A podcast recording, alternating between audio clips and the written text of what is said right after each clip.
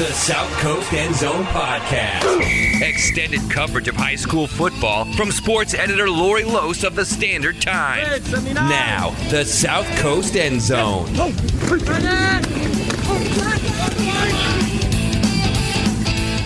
Hi, welcome to South Coast End Zone, the podcast. I'm sports editor Laurie Los. I'm here with digital sports editor Brendan Kurie, and uh, we're here to talk football.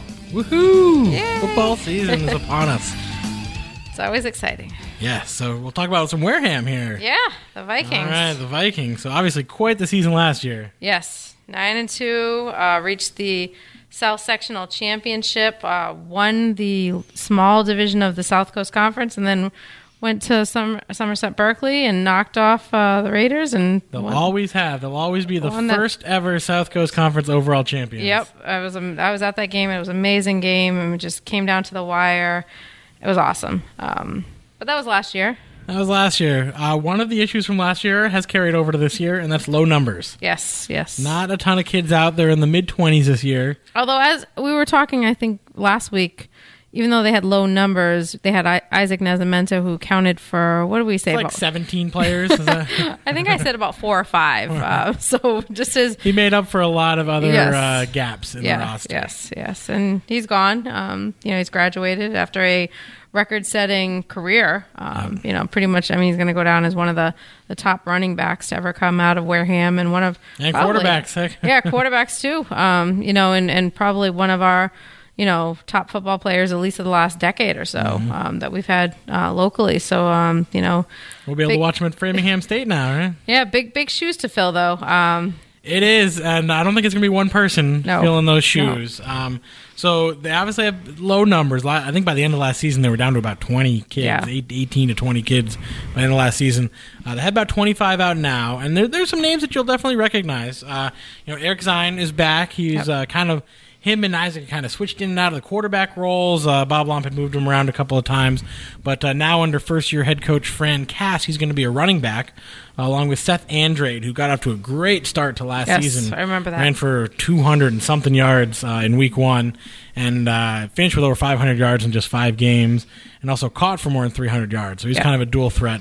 Now, he'll miss the beginning of this season. We're not sure exactly when he'll be back, but uh, they're hoping it could be as early as week two, but uh, we're not sure there. Um, and then, uh, so they'll be running behind Lane and Brito. He'll be the team's fullback. And then at quarterback, they have a new transfer. yes, they were telling me about this. Yes. Uh, so uh, Isaac Pinero is his name, and uh, he is uh, transfer. He's from Brazil originally. He played at IMG Academy, and uh, he was kind of a third string quarterback there. Kind of a bigger kid. Uh, I think he's uh, two.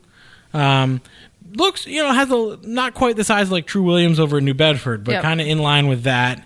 And uh, we don't know, you know, a whole lot about him. I saw him out there once, but he was mostly just handing the ball off when I was out there. They were uh, really kind of working on a lot of the running plays uh, while I was there, so I didn't really get to see him throw the ball a lot. But uh, you know, he he certainly has the size and the stature to play the position. So you know, we'll see how he is. Of course, IMG Academy is known for being like this sports Yes. mecca almost powerhouse. So uh, you know, there certainly seems to be some.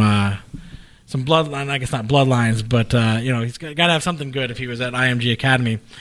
The real question is going to be the line. yeah, They don't have a lot of size. They don't have a lot of depth. no, but Uh, so it's going to be on both sides of the ball. You know, can they push the line? Now, Fran Cass told me he's not too worried about size.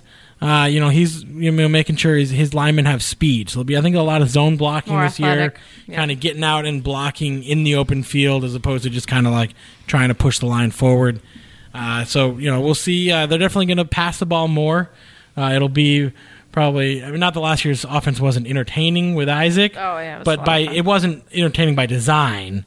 It was Yeah. entertaining by kind of individual excellence. yes, And uh, this year there'll be a little more, little more entertainment designed into the offense, and uh, they'll try to do a few different things, spread the ball out a little bit more.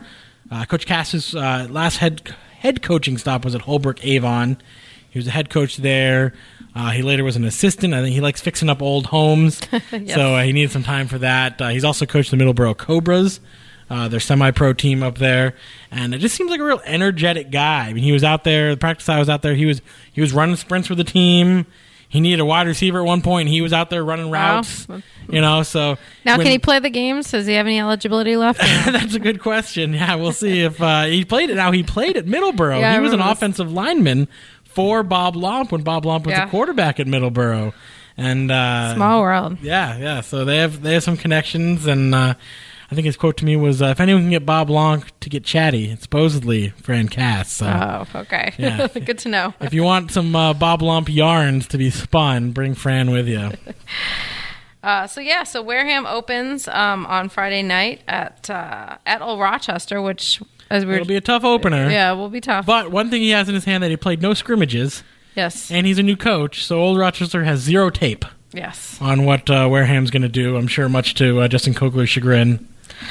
Yeah. So I will. But we'll yeah, see they, they, maybe they'll come out and surprise them. But uh, I mean, Old Rochester also uh, there's a little bit of rivalry. Some of the Wareham players that could be playing for Wareham We're at are at Old Rochester due to school choice. Yeah, and Dylan DeWolf uh, tr- recently Yeah. transferred, and um, you know he was. I mean, he would be a huge addition at Wareham, but Mm-hmm. you know now he's at Rochester, and Another Wareham guy, Gilly. Hollow, who you might have expected back this year, is uh, is in Fall River now. So yeah, so they lost a few kids, not just Yeah. to graduation, but you know, the key for them will be kind of at least staying 500 and getting into the tournament because then once they get up against only division 8 teams because the thing during the regular season they don't really play any teams that are as small as them uh, so you know even in that sec small they're small yes, uh, so you know if they can get into those division 8 playoffs they might be able to win a game or two just because they'll be going up against teams that are in similar situations to them yeah.